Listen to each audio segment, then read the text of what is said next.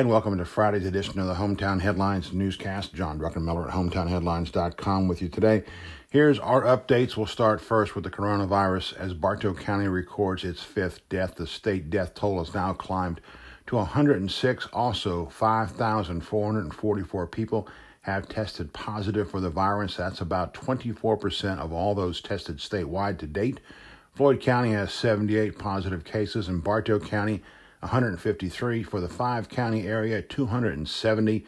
We'll have updates on that around noon today. Also, worldwide, just FYI, we have now passed the 1 million case mark. A prayer vigil and rally packed to the Calhoun Hospital Advent uh, Health last night. 26 patients remain under treatment there. Some have tested positive, others are awaiting results. Governor Brian Kemp's shelter in place order starts tonight at 6. It supersedes all local mandates. You may recall the Rome and Floyd County mandates were going to expire just before midnight on April 7th. That now has been superseded by the governor. This one from him will be in effect through Monday, April 13th. Also, the governor has taken to YouTube to produce a four minute video that explains some of the key points in the shelter at home provision. Give that a look. There's also a Q&A on the website as well that has a lot of answers to a lot of your questions about what is and what isn't essential We'll go over that more, by the way, in the upcoming rant of the day. Business news today regarding all this Walmart changes the way you shop. If you go to Walmart, you are now being directed in and out through the grocery side entrance. Some other provisions change there as well. That also includes what they're doing to test workers every day. State Labor Department records a record number of claims were filed, almost 134,000 for the week of March 22nd, 28. Labor Department has paid out $14.5 million in benefits during that period. Also, I have a closer look at the federal CARES program, what it means to you, and what it could mean to your small business. Religion news today Life Church is set to do a Palm Sunday service at 11 a.m. at the fairgrounds, open to all. North Rome Church of God will host a virus panel during its live stream at 9:30 a.m. on Sunday morning. Also, St. Mary's Catholic Church has added a fifth Mass, all available now on Facebook Live. Other church updates available for you as well. Other news today across Northwest Georgia, number one business, Hardy Realty has added technology to present homes in a 3D format for a detailed virtual tour, including a digital clone of the house. We have two examples of this on the website. Basically, you can do a home tour without leaving your house. In politics today, Secretary of State's office has posted a Q&A regarding the ballot by mail provision for the May 19th primary. Some statewide heat about that one. Locally, we have the county attorney warning campaigns about campaign signs around the courthouse. Education news today Patrick Mulhaney, Director of Admissions for Shorter University. He's been named the University Staff Member of the Year. Shorter also is saluting its students who have awarded been awarded awards of distinction. Ware Mechanical Weather Center, great couple days ahead here, a couple of Butaceous days, as a matter of fact. Uh, sunny in mid 70s, might get close to 80 by Sunday. Also, no additional obituaries from Thursday. We do have some dining scores, public health restaurant inspection scores, and of course, Crime Watch updates from Floyd, Bartow, and Polk counties now on the website.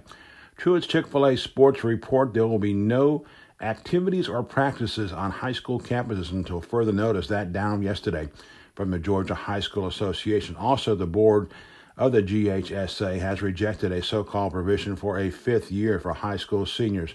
I gotta admit, I scratched my head about that one. How do you have a high school kid back for a fifth year?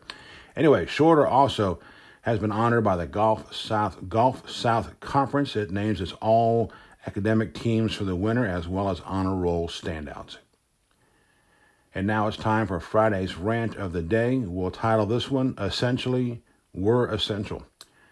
For weeks now, we've been hearing about doing things, quote, out of an abundance of caution, end quote. We've been told to be socially distant, to wash our hands long and hard.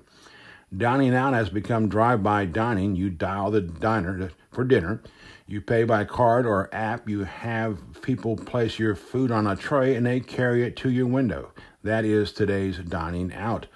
Those long Sunday afternoon ketchups on the ketchup aisle at Publix or Kroger have been replaced now by what we're calling a 100 yard dash. That is, get in, get those vital victuals as fast as you can, and get out of the store.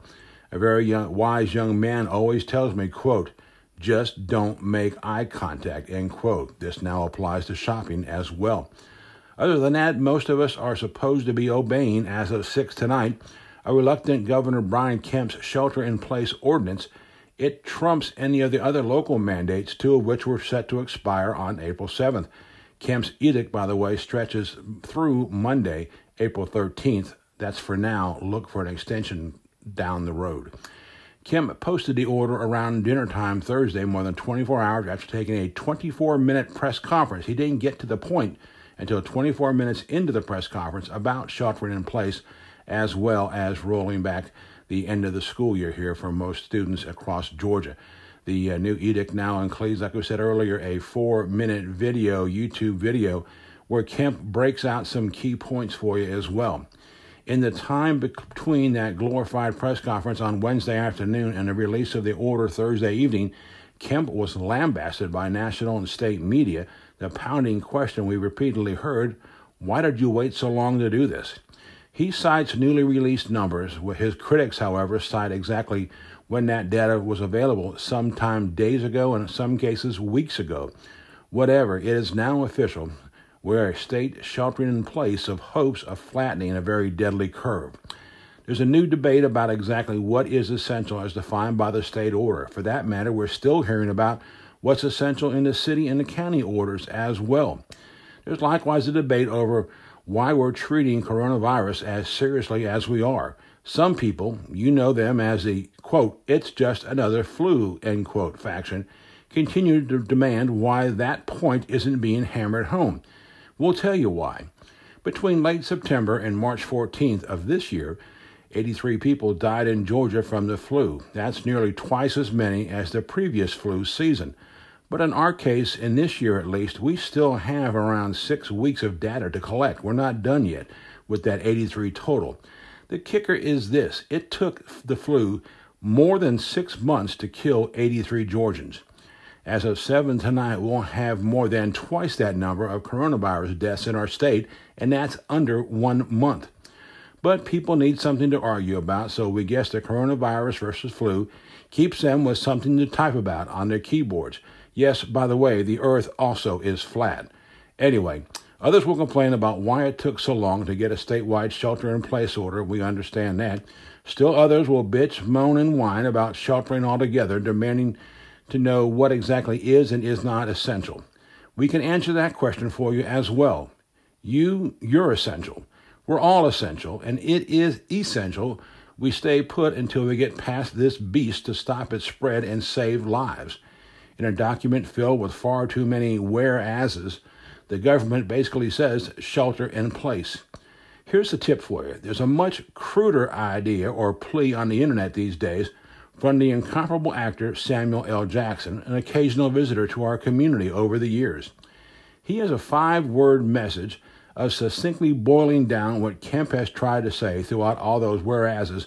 Unfortunately, we can't put most of that message on the newscast. Yes, it would violate or probably get us in trouble with the FCC or whatever else is regulating websites these days.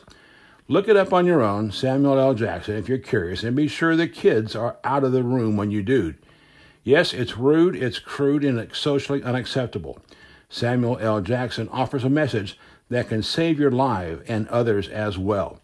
It says basically, Stay the bleep at home. You too are essential. That last part's from us. The bleep part, that's Samuel L. Jackson. This is John Druckenmiller asking you to stay home and be safe across Northwest Georgia this weekend. Continuing updates all weekend long on what's going on with the virus and other news across Northwest Georgia. Again, please stay home. Please be safe in Northwest Georgia.